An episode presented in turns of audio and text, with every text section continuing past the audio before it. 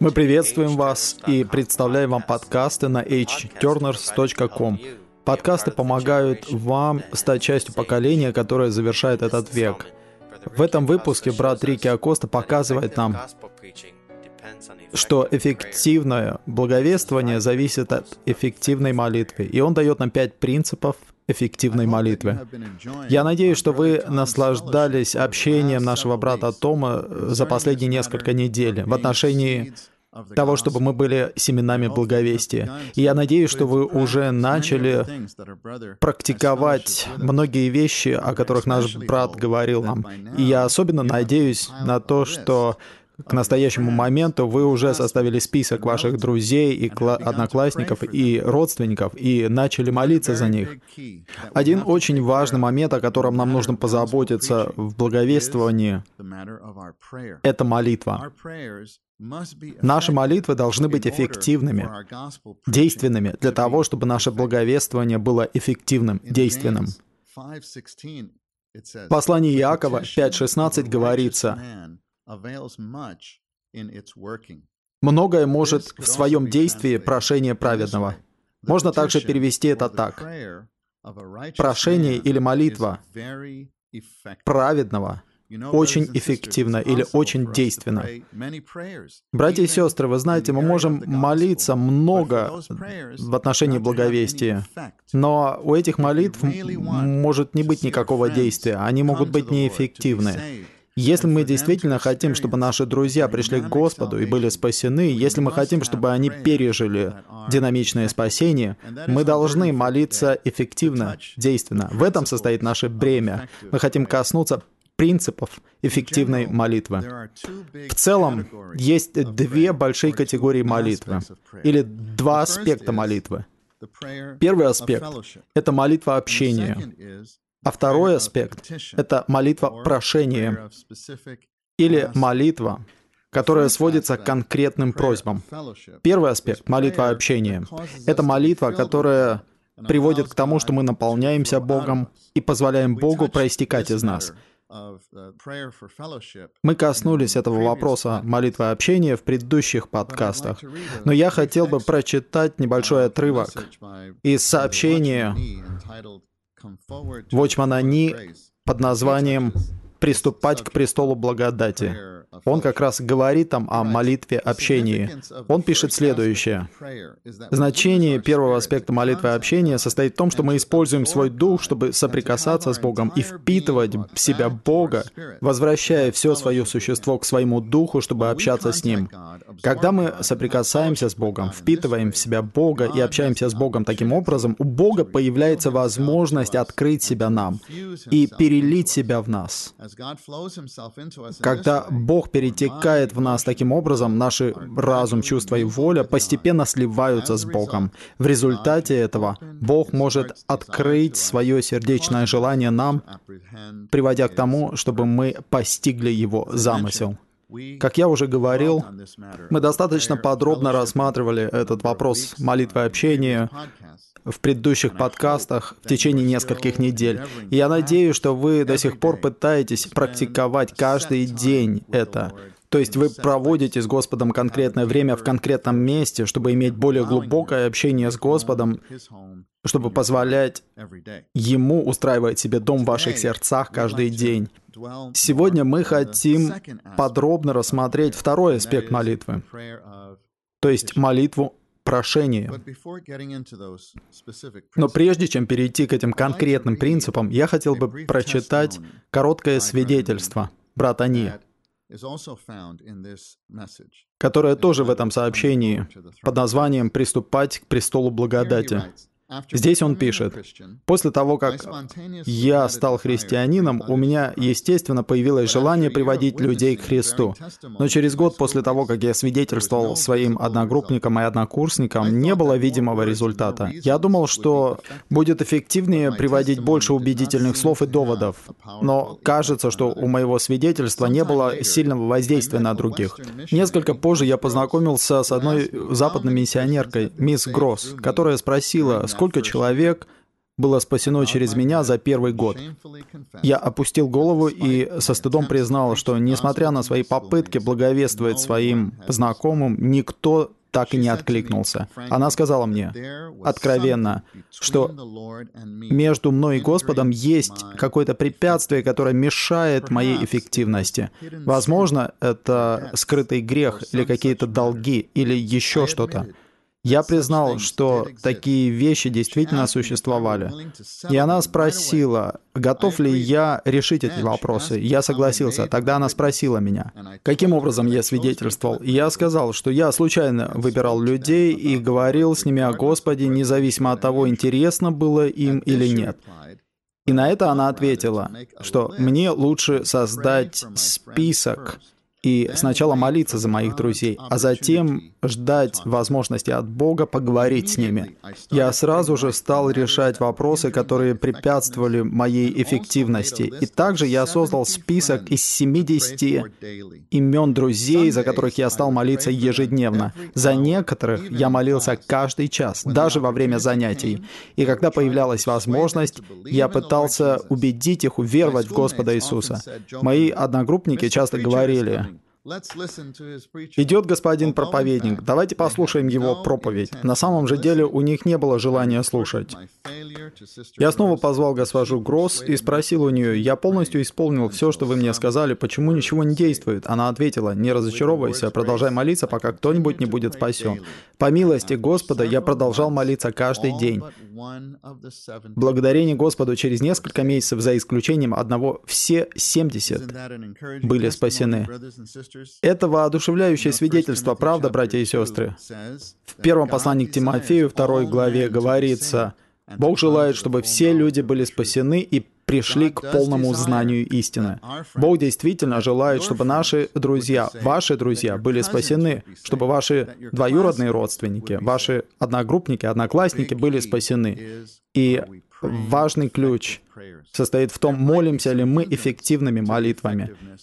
Есть, возможно, какие-то препятствия, которые мешают нам молиться эффективно. Поэтому мы должны быть готовы к тому, чтобы Господь удалил любое препятствие, чтобы сначала наши молитвы были эффективными, а затем наша проповедь была эффективной.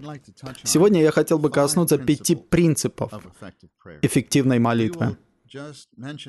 Мы кратко скажем о них, а затем будем больше говорить о них в предстоящей неделе. Первый принцип состоит вот в чем. Мы должны молиться конкретно. В послании Иакова четыре два Господь очень просто говорит: «Вы не имеете, потому что вы не просите». Мы должны просить, и мы должны просить конкретно в отношении кого-то. Просто молиться: «Господь, спаси все мое учебное заведение». Это общая молитва. Мы должны конкретно молиться за конкретные имена, за каких-то людей. Вы уже создали этот список? Я надеюсь, что вы создали его. Если нет, я надеюсь, что сегодня вы рассмотрите этот вопрос перед Господом, ваших друзей, ваших одногруппников, ваших соседей, ваших родственников, ваших двоюродных родственников, тех, кого вы любите и с кем вы проводите время. Если кто-то из них еще не спасен, я надеюсь, что вы создадите этот список с их именами и начнете просить о них, молиться за них. «Господь, я хочу, чтобы этот человек был спасен. Я хочу, чтобы тот человек был спасен». Господь обещает нам в седьмой главе Евангелия от Матфея, седьмом-восьмом стихах: «Просите, и вам будет дано. Ищите и найдете, стучитесь, и вам будет открыто. Ибо всякий, кто просит, получает, и тот, кто ищет, находит, и тому, кто стучится, будет открыто». Итак, мы хотим быть теми, кто просит, ищет и стучится ради спасения наших друзей и родственников. Второй принцип заключается в том, что мы должны просить не что-то неправильное. Другими словами, мы должны просить, не концентрируясь на себе. Мы видим это в послании Иакова четыре три. «Вы просите и не получаете, потому что просите со злом, чтобы потратить на свои удовольствия». Мы должны просить конкретно, но мы не должны просить о чем-то, концентрируясь при этом на себе. Когда мы молимся о благовестии, конечно же, по большей части такая молитва не является неправильной. Такая молитва — это не молитва, сосредоточена на нас самих. Поэтому, когда мы молимся о благовестии, мы можем быть уверены, что мы не просим чего-то неправильного. Третий принцип очень важный. Он связан с тем, чтобы работать над нашими грехами. Мы должны исповедать все свои грехи для того, чтобы у нас была эффективная молитва. В Псалме шестьдесят шесть, восемнадцать говорится: «Если я созерцал беззаконие в моем сердце, Господь не слышал». Братья и сестры, если, когда мы молимся конкретной молитвой, не о себе, а о благовестии, мы молимся за, на... за нашего друга или двоюродного родственника, о спасении, но при этом у нас есть неисповеданные грехи в нашем сердце, то Господь не услышит эту молитву. Эта молитва не является эффективной, поэтому мы должны исповедать свои грехи, чтобы Господь мог свободно ответить на нашу молитву. Четвертый принцип или четвертый момент заключается в том, что мы должны верить. В